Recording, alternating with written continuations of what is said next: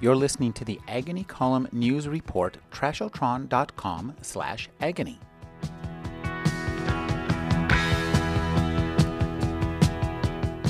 At the beginning of Ian Rankin's Standing in Another Man's Grave, Detective Inspector John Rebus is working in a cold case unit when a mother still searching for her missing daughter calls the unit to find out if any new evidence has arrived, Rebus finds his cold case is connected with a current crime.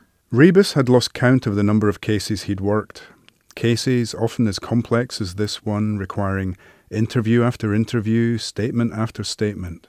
He thought of the material in the boxes, now being pored over by those around him, paperwork generated in order to show effort rather than with any great hope of achieving a result. Because Rankin's novels are set in the UK, he lacks one of the main plot driving devices available to American writers of crime fiction. It helps him achieve a deeper sense of mystery and actually increase the suspense. In the UK, we have no guns. The police don't carry guns. You know, Raymond Chandler said if you're bored or if you're stuck, just have a guy walking with a gun a UK audience of readers doesn't believe in that so much because there are so few guns out there, even in the hands of villains. So you've got to find other ways of, of creating tension and creating conflict and, and creating a sense of endangerment. In this book, right until the end, I wasn't sure if Rebus had made the right call. Often you can't work out who done it until you get to the end of my books because I don't know who done it until I get to the end of my books. Like Rebus, Rankin works from instinct. Fortunately, in the literary world, imitation is the sincerest form of flattery. I don't teach creative writing, and I've never been taught creative writing. Everything I know about writing, I've learned by reading books.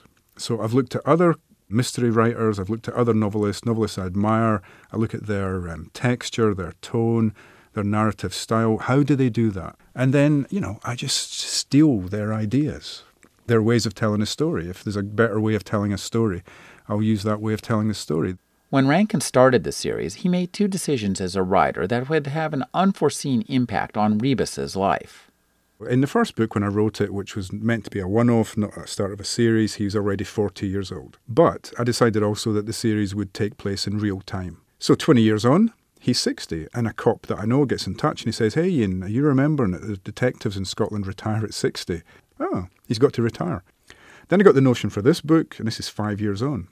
There's a real life unit in Edinburgh that is staffed by three retired detectives and one serving detective and just looks at old unsolved cases. I thought this is perfect for Rebus, so he will have applied to do this, and this is what he will have been doing since we last saw him. Having decided to bring back Rebus, Rankin found himself facing an unfamiliar fear. Now, I was then worried. I thought, well, hang on a minute. Is his voice still there? It's been five years since I wrote about this guy. Has he left the building? So the first few pages of actual writing were, were trepidatious.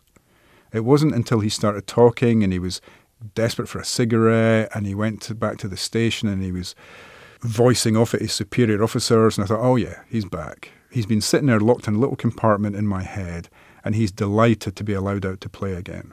In Ian Rankin's Standing in Another Man's Grave, being a detective gives John Rebus access to all levels of society, from the mean streets of the dark city to the brightly lit halls of corporate and government authority. As readers, we are there, asking hard questions in the cranky, rebellious voice of John Rebus. With time to read, I'm Rick Kleffel. Find out more at agonycolumn.com.